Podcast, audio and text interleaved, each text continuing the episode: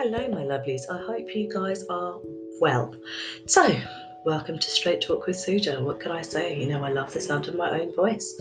And so, really, the next step after Instagram stories and Instagram lives and even videos on LinkedIn, you know, just the idea of doing a podcast just kind of came naturally. And to be fair, this is even better, isn't it? Because I'm literally just sitting here in my dressing gown. I haven't even brushed my teeth yet. So, you know, all good things, really. So, um, this platform is basically going to be about um, all things mental health, really, and especially all things mental health in the South Asian community, in the Tamil community, um, just because I feel like, you know, as a woman not yet pushing 40, I'm 38 this year, um, it's, you know, I kind of feel like I had depression back when it was really, really just not something that you can speak about online. You don't let people know that obviously, you know, you're depressed and or on medication. I remember when I first got diagnosed with it, I didn't even tell my husband for um, for a couple of months actually because the stigma was there and also um, you know kind of growing up anyone with depression the only thing that was kind of um, like said about them really was that they were crazy. And obviously i did not want that kind of um, you know stigma attached to me i guess. I was young um, and i got diagnosed pretty soon after actually no i lie it wasn't pretty soon after the, the birth of my second son. It was two years after the birth of my second son.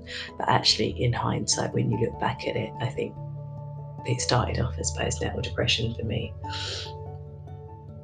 And then obviously just kind of spiraled out of control due to a number of other factors. But do you know what? I think what i have realized um, most importantly for me is actually mental health is is is not a taboo. It's really, really something that needs to be spoken about.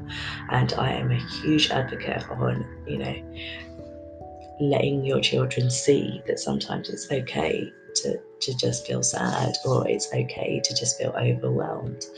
Um, but also, more than that, more than it being okay to feel it, it's so, so important that actually you guys talk about it. I mean, like I've always kind of spoken to the kids, rightly or wrongly, to be fair, about how I feel. And um, they know when I'm in a low mood. But then I've also kind of, you know, offered them counselling, offered um, to, you know, to take them to see a counsellor when things have gotten tough for them.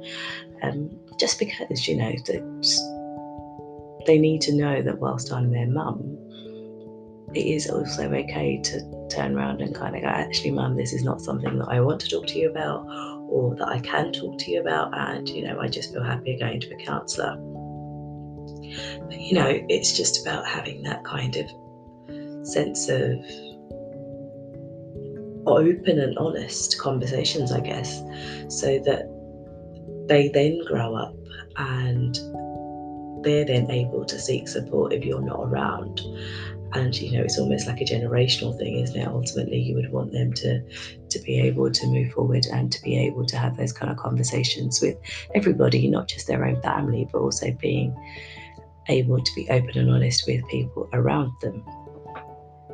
So anyway, that's a bit about what I want this platform to be about, what I will ultimately like to do, and I've already started kind of putting the feelers out, is getting other Tamil people um, and interviewing them and seeing how they have dealt with their low moods, anxiety, stresses, depression, and you know how they are trying to turn things around for themselves because what works for one person won't necessarily work for another.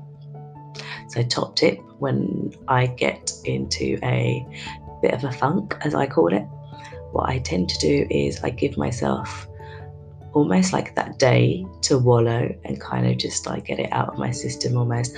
I'll either like journal it out or cry it out. Um, and then it's like the next day I get up and kind of go, right, now what's next? You know, if I was in a funk for a particular reason, then it's okay. Um, you know, then I will try and work on making that better, I guess.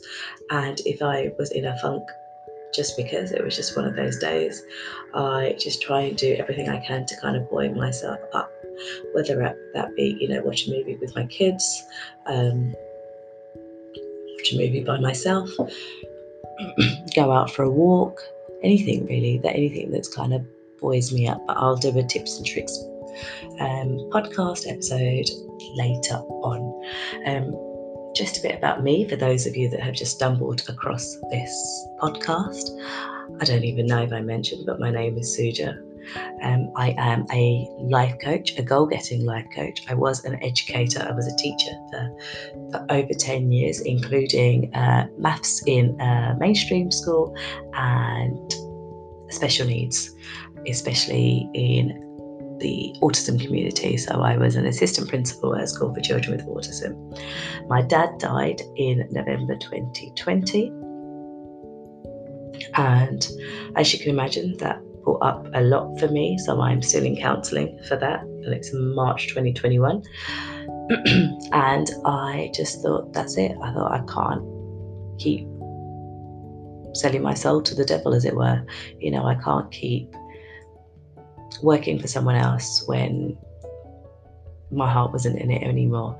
Um, I also have fibromyalgia, which is a chronic pain condition, and arthritis. And actually, I just realised that I needed to look after myself. My children are 16 and 12, and that it just was the right time. So I kind of sat there and looked at all the things that I could do, and I realised that actually a lot of people seem to come to me for support of some sort. So that you know, began my journey into life coaching. And I am currently, yes, working as a life coach or, you know, giving my services out as a life coach to my clients who come to me for express help, really, with um, goal getting, goal smashing, you know, and a positive mindset. But I'm also training to be a transformational life coach. So that I literally just started on that journey and I will be continuing that journey over the next four or five months. So watch this space on that. So yeah, my loves, ultimately the podcast will be out every Sunday and you will have a new interview to listen to every week. And if you obviously like this podcast, subscribe to it, share it. Let me know in the chats on Instagram when you are listening to my podcast. And yeah, I look forward to finding out all about you guys. So, have a fantastic day, my lovelies. And if you are just going to bed, I really hope you can gain some beautiful, restful sleep. Good night, guys.